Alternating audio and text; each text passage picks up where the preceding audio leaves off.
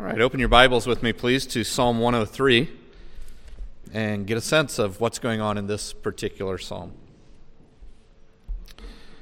Bless the Lord, O my soul, and all that is within me. Bless his holy name. Bless the Lord, O my soul, and forget not all his benefits, who forgives all your iniquity, who heals all your diseases, who redeems your life from the pit, who crowns you with steadfast love and mercy, who satisfies you with good, so that your youth is renewed like the eagles. The Lord works righteousness and justice for all who are oppressed. He made known his ways to Moses, his acts to the people of Israel. The Lord is merciful and gracious, slow to anger and abounding in steadfast love. He will not always chide, nor will he keep his anger forever. He does not deal with us according to our sins, nor repay us according to our iniquities. For as high as the heavens are above the earth, so great is his steadfast love toward those who fear him. As far as the east is from the west, so far does he remove our transgressions from us. As a father shows compassion to his children, so the Lord shows compassion to those who fear him. For he knows our frame.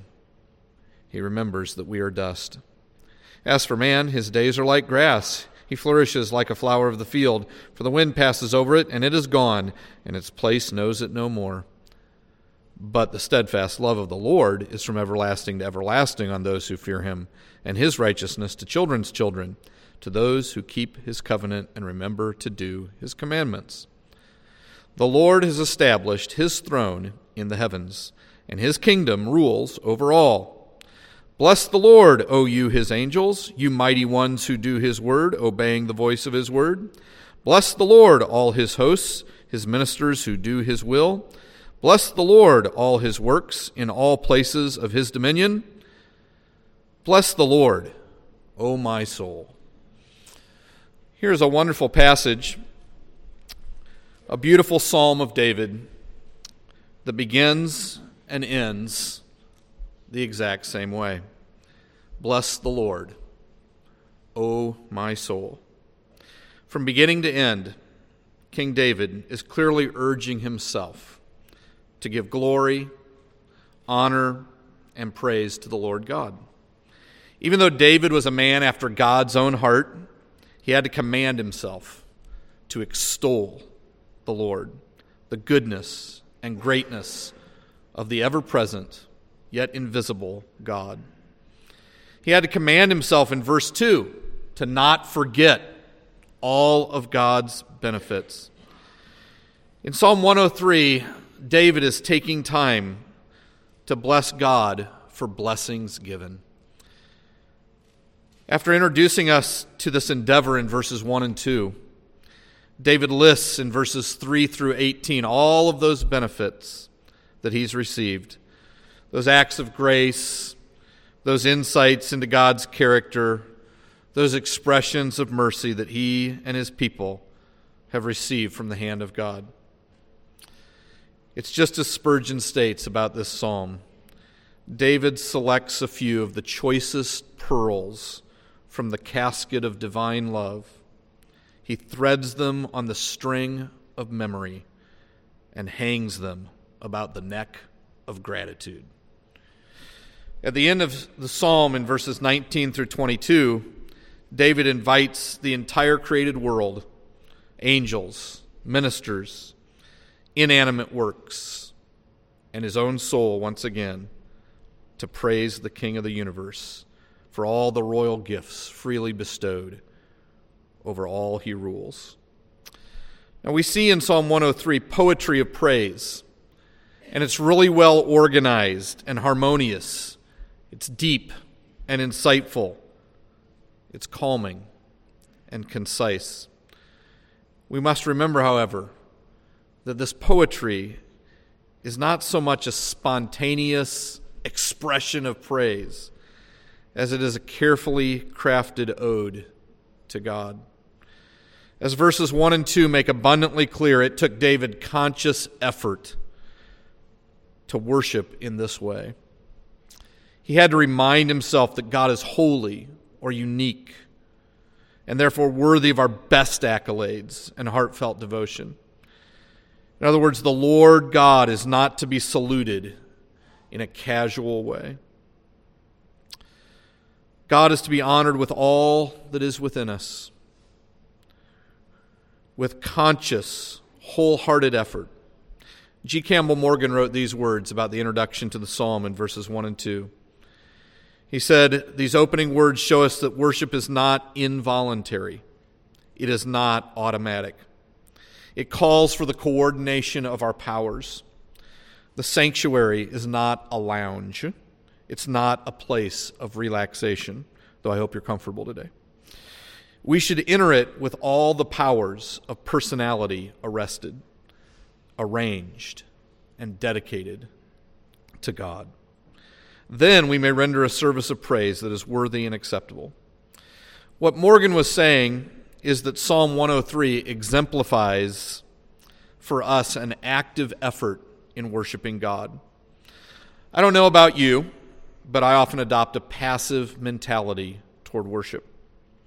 And thus, I sit around and long for God's Spirit to stir my soul so that I will have a spontaneous rush of gratitude toward the Lord Jesus. I notice, however, that those rarely come. In fact, when I adopt this posture, I rarely find time to either praise God or think about God, let alone thank Him. I end up fixated or stuck on the anxieties of life and the pressures of this world, never able to look beyond those things and give glory to God. It's as if the gas pedal of my soul is stuck, and it's stuck on worry and stress. And I get angry with God for not allowing my day to run smoothly while I'm accelerating down the road of anxiety. I complain that God seems distant and that the interventions that I so wish would dramatically turn around my life just don't come. What's the problem? I've abandoned the oil of conscious praise that will release the spring of gratitude toward God.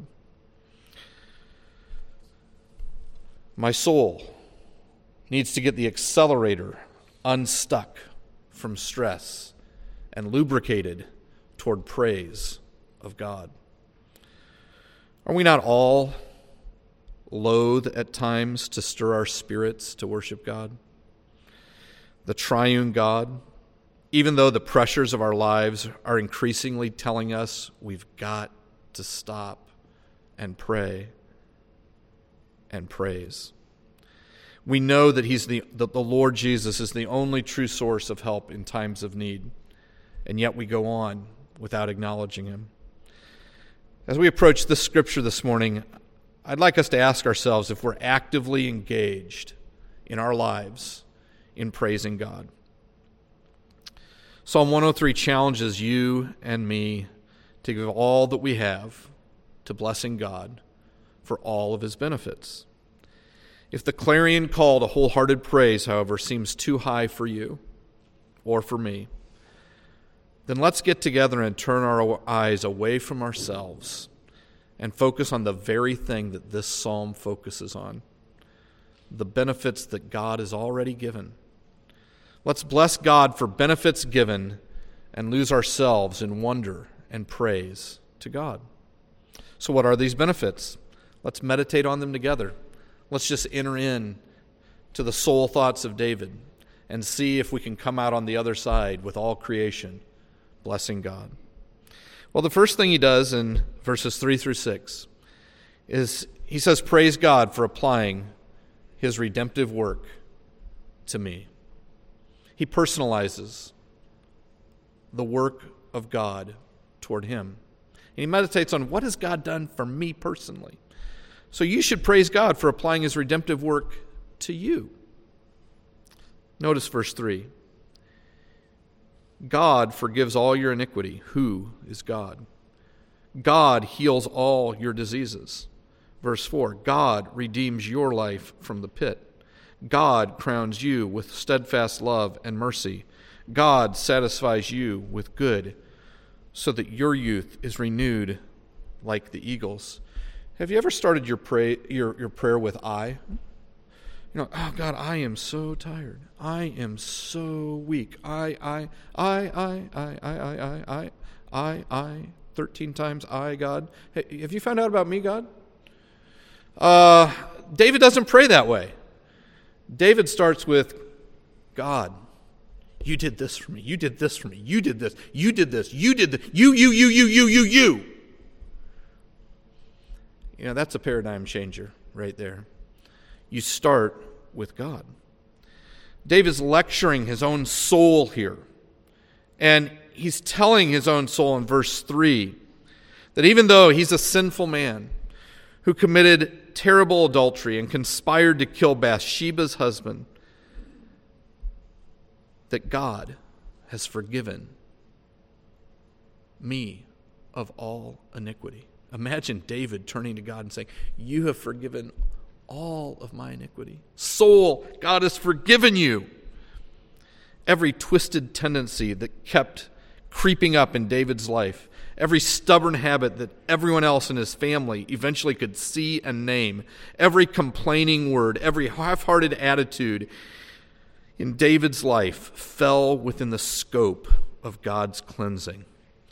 And the same acts and attitudes of rebellion in your life and mine fall within the same scope of God's forgiveness. Jesus' blood cleanses us from all sin. 1 John 1:7. Hebrews 9:26. Jesus appeared once for all at the end of the ages to put away sin by the sacrifice of himself. Hebrews 7:27 says Jesus has no need, like Levitical high priests, to offer sacrifices daily, first for his own sins and then for those of the people, since he did this once for all when he offered up himself. Your sins and my sins were nailed to the cross and punished in one fell swoop. Jesus' bloody sacrifice is a finished atonement that fully reconciles the soul to God. In one wrath-atoning act, wrath-satisfying act, Christ did all the work necessary to absorb all of God's anger against our sins. And Jesus cried, "It is finished." When Jesus died, the work of atoning for our sins was complete. You don't have to add anything. It's done. Thus, sinners washed in the blood of the sacrifice lose not one, but all their guilty stains. If we could only grasp 1 John 1:7, the blood of Jesus cleanses from all sins. Yeah, if you have come to Jesus for forgiveness, if you've ever been washed in that blood, all your sins are blotted out. According to Galatians 3:13, Christ redeemed you from the curse of the law because he became a curse in your place. He was cursed when he was hung upon a tree, when he was hanged upon a tree. Ephesians 1:7 says, in Christ we have redemption through his blood, the forgiveness of our trespasses. Colossians 2:13 and 14 says, and you who were dead in trespasses and the uncircumcision of your flesh, God hath made alive together with him, having forgiven us all our trespasses, canceling the record of debt that stood against us, that was opposed to us, and took it out of the way, nailing it to the cross. You know, here's the starting place for praise. You have no other place to go as you stand before God with a sense of all your sinfulness and unworthiness. Just start at the cross. Look at the awful tree and see what Isaiah 53:5 states. He was wounded for our transgressions. He was bruised or crushed for our iniquities. The chastisement that brings us peace was upon him, and by his stripes we are healed. Surely it's this kind of health to the soul and health to the bones type of forgiveness that David had in mind in Psalm 103. Just look down at verse 4, or the end of verse 3, and notice what he follows it up with. God forgives all your iniquity. God heals all your diseases. David parallels the concept of forgiveness of sin with the healing of disease. In the Old Testament world, sin and disease were very closely linked in the Israelites' minds. Sin was often, though not always, and that's an important though not always to recognize. Sin and disease were viewed in a cause and effect relationship.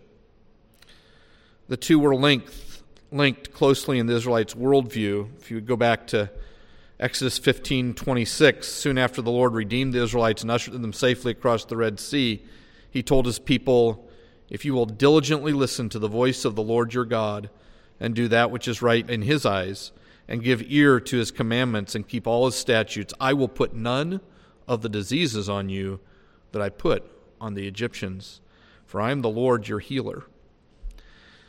A negative corollary to that passage is in Deuteronomy 28:15 through 22, where there are covenant curses given to the Israelites as a nation for not obeying God in the future. God says in Deuteronomy 28:15 to 22, "If you will not obey the voice of the Lord your God, or be careful to do all his commandments and his statutes that I command you today, then all these curses shall come upon you and overtake you. The Lord will send curses, confusion, frustration in all that you undertake to do, until you are destroyed and perish quickly on account of the evil of your deeds, because you've forsaken me.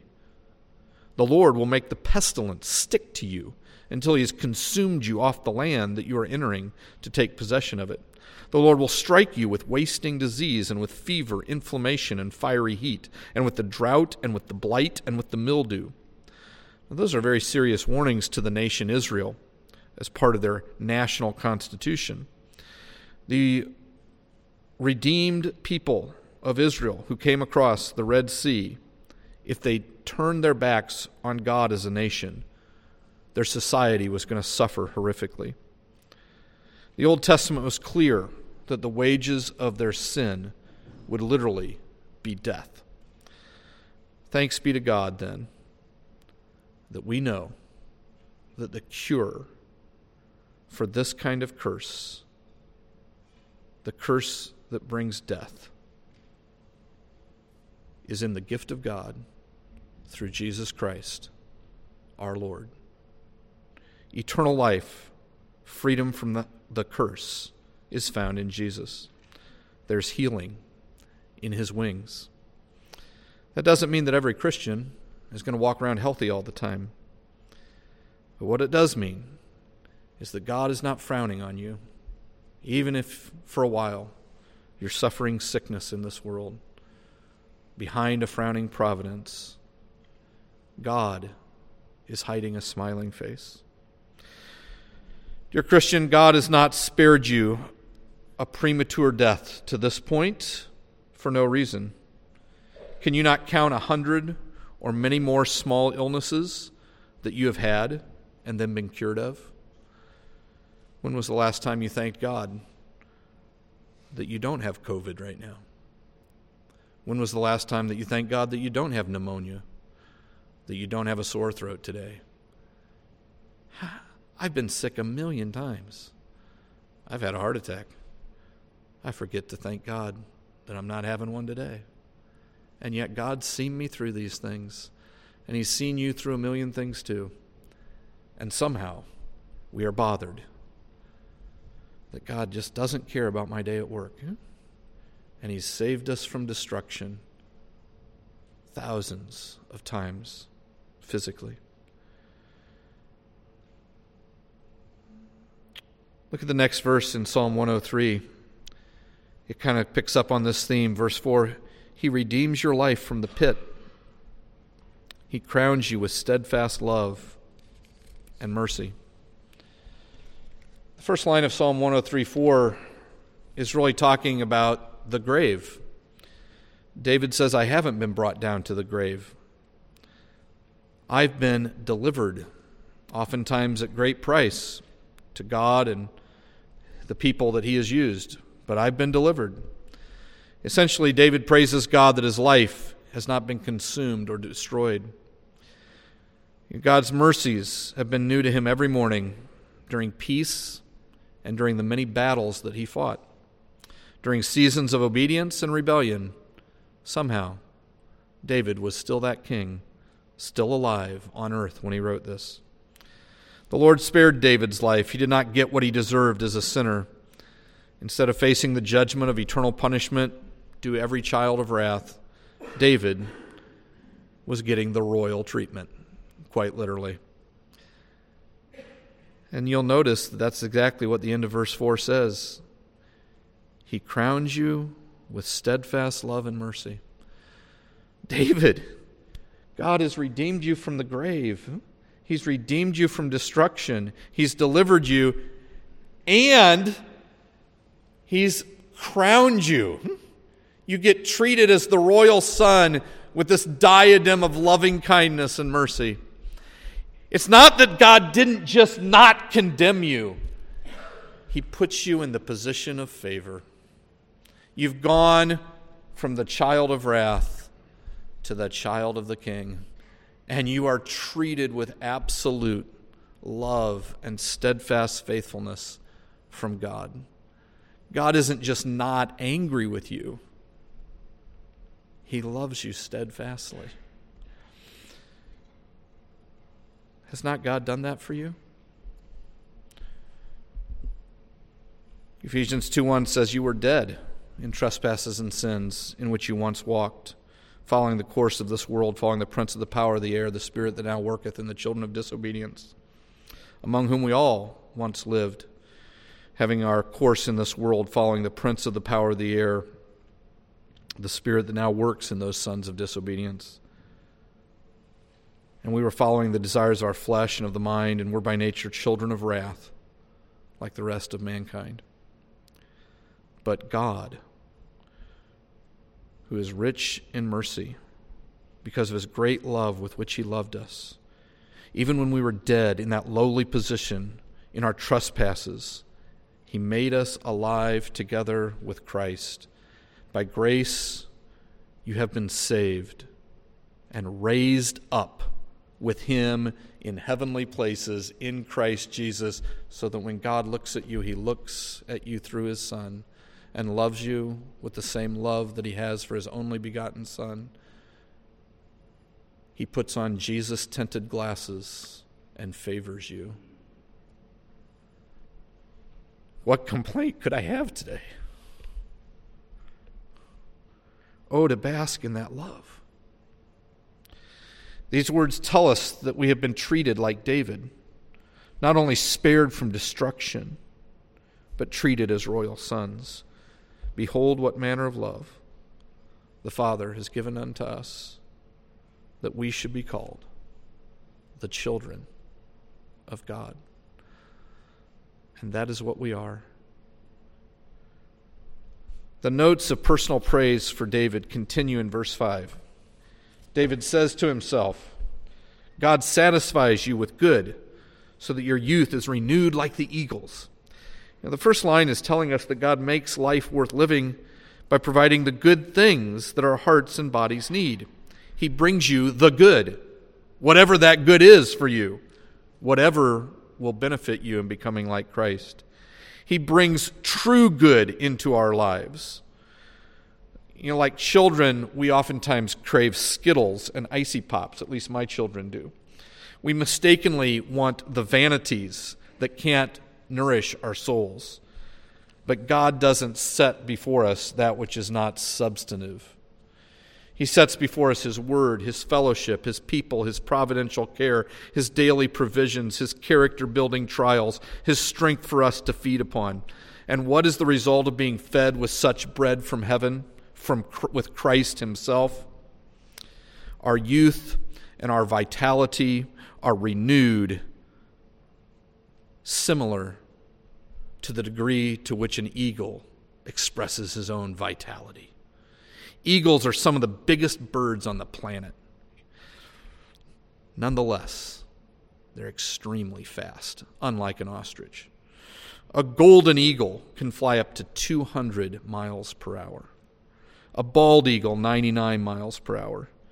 Eagles sit at the top of the food chain, scared of no predators. They can swoop down and quickly attach any other animal with their sharp talons.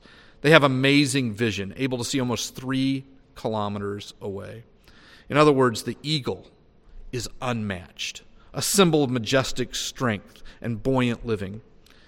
And David says that God has satisfied him with everything necessary to give him abundant, eagle-like life and vitality as well. Jesus said the same thing in John 10:10. I suppose you're studying the Gospel of John. I have come that people may have life and have it abundantly, buoyed up over all the trials of life with the fullness of God. Colossians 2:9 says, "For in Christ the whole fullness of deity dwells bodily, and you've been filled in him." Paul's prayer for the Ephesians in 3:14 and 19 strikes a similar note. "For this reason I bow my knees before the Father, from whom every family in heaven and on earth is named, that according to the riches of his glory he may grant you to be strengthened with power through his Spirit in your inner being, so that Christ may dwell in your hearts through faith, that you, being rooted and grounded in love, may have strength to comprehend with all the saints what is the breadth and length and height and depth, and to know the love of Christ that surpasses knowledge, that you may be filled with all the fullness of God." It is God's desire for every saint to be satisfied with the fullness of God through the Spirit saturating the inner man with the love of Christ. This is sanctification, and this is the personal work that God is doing in you to make you eagle-like, vibrant and strong, more than a conqueror, able to soar over life's troubles. There's a reason for praise in that kind of work. Verse 6 through 18 starts a whole new section of this psalm. It's as if David broadens out from priming the pump of praise from his personal life. And he says, now I'm just going to look at the nation Israel. And I just want to recount what God has done for us and his people.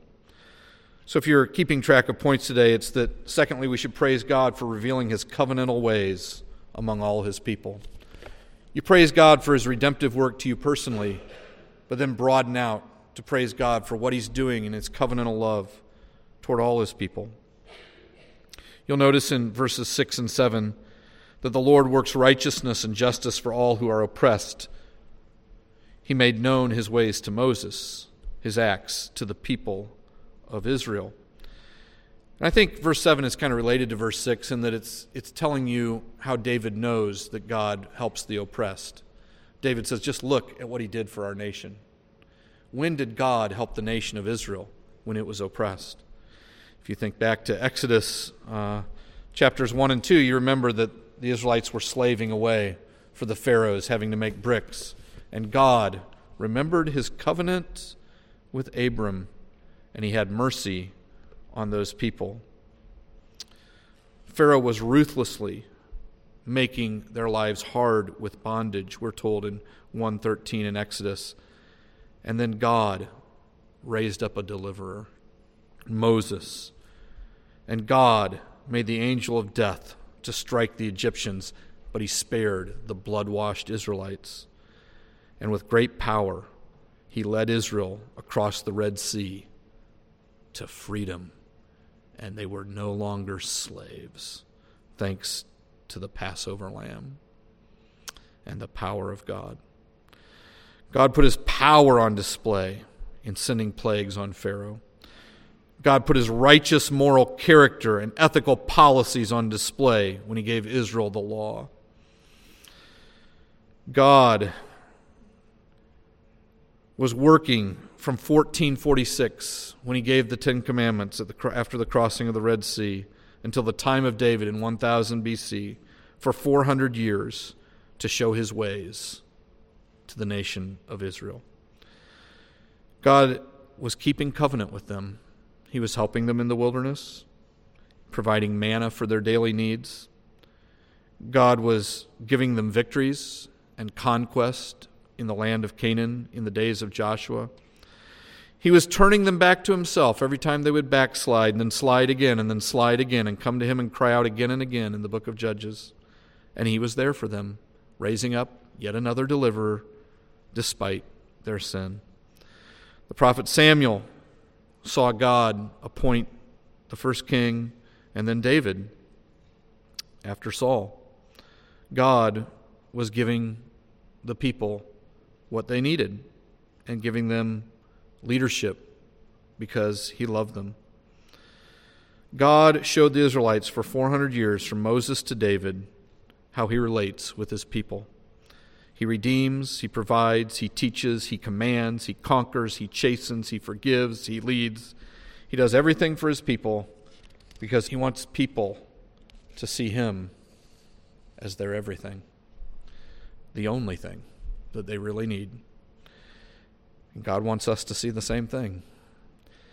The new covenant people see in Jesus all that we need. He's our everything.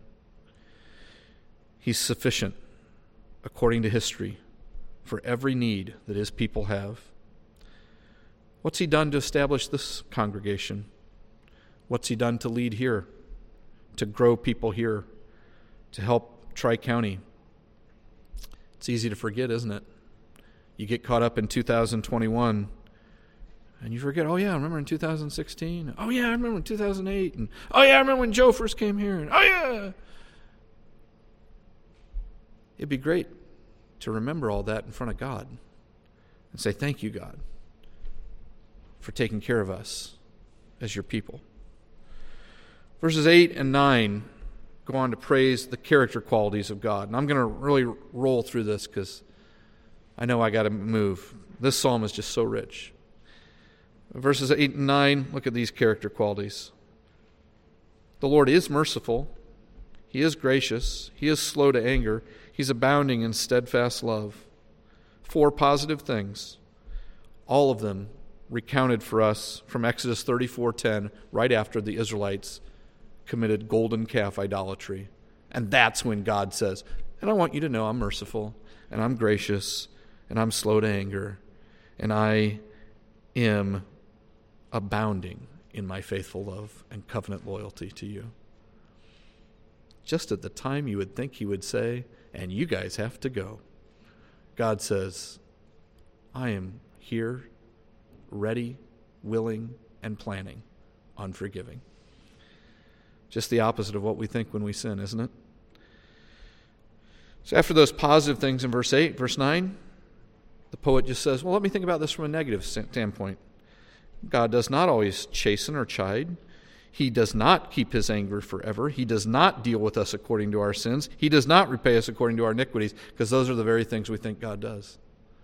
And it's like David picks his soul up and he says, God doesn't do this. God, you don't do this. You don't do this. You don't do this. You are worthy of praise because what you don't do. When was the last time you thanked God for what he does not do? Verse 10, verse 11 rather, and 12 and 13. It's as if David wants to get this concrete in our mind. So he says, okay, let me give you some examples. I got to go to comparison now. Let's use some similes, so those like or as phrases. As high as the heavens are above the earth, so great is his steadfast love toward those who fear him. Can you see that kind of love? It's as high as the heaven. Look at the clouds today. Look at the sky today. And you tell me, how far is it up there? Somebody says, oh, let me Google that. Yeah, you can probably Google it, but that's not the point of the poetry. The point is you can't really measure it. I mean, in David's day, they didn't Google it. They didn't have astronauts to figure it out. It was just, it's infinite. And that's the point. God, your love is infinite. It's beyond measure. Or you look at the next verse. As far as the east is from the west, so far does he remove our transgressions from us. Elkhart, Indiana to Seoul, South Korea. I looked it up on my smartphone before church today because I just wanted to. 6,500 miles. I've been on that plane numerous times. I get on it, and I can assure you after 12 hours, the only thing I want to do is get off of it. It's a long way over there. And that's the point. How far have your transgressions been removed from you? Farther than you can see. God puts them out of sight. They are distanced and dismissed from your life. Verse 13, as a father shows compassion to his children, so the Lord shows compassion to those who fear him. Another analogy, another comparison. Well, if you can't handle the fact that God's love is infinite and his forgiveness is total, well, let's bring it down to personal terms. He's like your dad. Your dad's for you. I lost my dad about 3-4 years ago, and, you know, I miss him. Because there is nobody on earth who is more for me than my dad. Like, I could have messed up 1,000 times in the day, and my dad's going to kiss me goodnight and say, I love you, and be really proud that I'm his son. And I do that with my own kids, you know. I mean, my kids are naughty sometimes. They do crazy stuff. Really annoying. Thoroughly irritating. And I wake up the next morning, and I delight to see them. It's inexplicable. But I just love those little critters. They're mine. God loves you. You're his. He treats you with Abba-like care. Well, why would God do this? Verse 14, for he knows our frame. He remembers that we are dust. We're just made out of dust of the ground. Verse 15, as for man, his days are like grass. Let's just focus on man for a second, says David. He flourishes like a flower of the field, for the wind passes over it, and it is gone. Its place thereof knows it no more. And then let's contrast that with God. Verse 17, but the steadfast love of the Lord is from everlasting to everlasting on those who fear him, and his righteousness to children's children, to those who keep his covenant and remember to do his commandments. Here's man, temporary. Verses 15 and 16. Just like that flower of the field, that daisy's there for a little while, and then it's gone. The wind blows over it. The season change. It's gone. Nobody remembers it. Florence Griffith Joyner in 1988 won 3 gold medals in the Olympics. How many of you knew that today? Probably 1 or 2 read about it yesterday like I did. Most people have forgotten 1988. Florence Griffith Joyner, fastest woman in the world, died when she was 38 of an epileptic seizure in the middle of the night. She's gone. People are so glorious for a moment, and then our lives are forgotten, either in our own generation or the next or the next or the next. But, verse 17, the steadfast love of the Lord is from everlasting to everlasting on those who fear him, and his righteousness to children's children, from generation to generation. God's love is permanent. It sticks. It goes on and on. Who does it go on to? To those who keep his covenant and remember to do his commandments. You know, the Israelites, we just read about in Hebrews 8 today, they failed. They didn't continue. God brought judgment on him. Uh-oh. What if I don't continue? Hey, I've got a lot of Israelite in me. Have you ever read Jeremiah 32, verses 39 and 40? These verses have really encouraged me before when I've been fearful that I wouldn't continue on with the Lord. Let me read them to you. Jeremiah 32, 39 to 40. I will give them one heart and one way, that they may fear me forever, for their own good and the good of their children after them. I will make with them an everlasting covenant, that I will not turn away from doing good to them, and I will put the fear of me in their hearts, that they may not turn from me. Jeremiah 31, 32, 33 are all about the new covenant that God was planning to make through the Messiah. And it's a covenant that gave us a heart that would not depart from fearing God and enjoying the steadfast love of the Lord. What a great covenant. The Lord of love is so great and so persevering that he even takes care of making my love for him persevere. Well, the last thing is in verses 19 and 22, and it's just a bunch of what we oftentimes refer to in poetry as apostrophes, where we start talking out to someone who's not present in the room. Verse 19, the Lord has established his throne in the heavens, and his kingdom rules over all. You angels, bless the Lord, David says. You hosts, you heavenly hosts, bless the Lord. You ministers, bless the Lord, you who do his will. Bless the Lord, all the works of creation, in all the places of God's dominion. Bless the Lord. Oh, yeah. And while I'm shouting out to the world to bless the God who's over all creation, not just me, not just his people, but every part of this universe, every government in the world, everything that you face every day, this God that's in total control and not in the least bit bothered by any of the stuff that we're bothered by. Any of it. That stuff that irritates you and you go home and you talk about over dinner and you can't believe America's doing this and that and that North Korea's doing this and that and that your so-and-so friend said this about you, and God's in control of it. What God wants to hear is, bless the Lord. So David comes back after he shouts out to the world, and he returns to his own inner world and his own heart. And he says, David, you with your own soul, bless the Lord. Bless the Lord, O my soul. Would your life and my life change this week if every day for 5 minutes this week we blessed the Lord? Let's pray.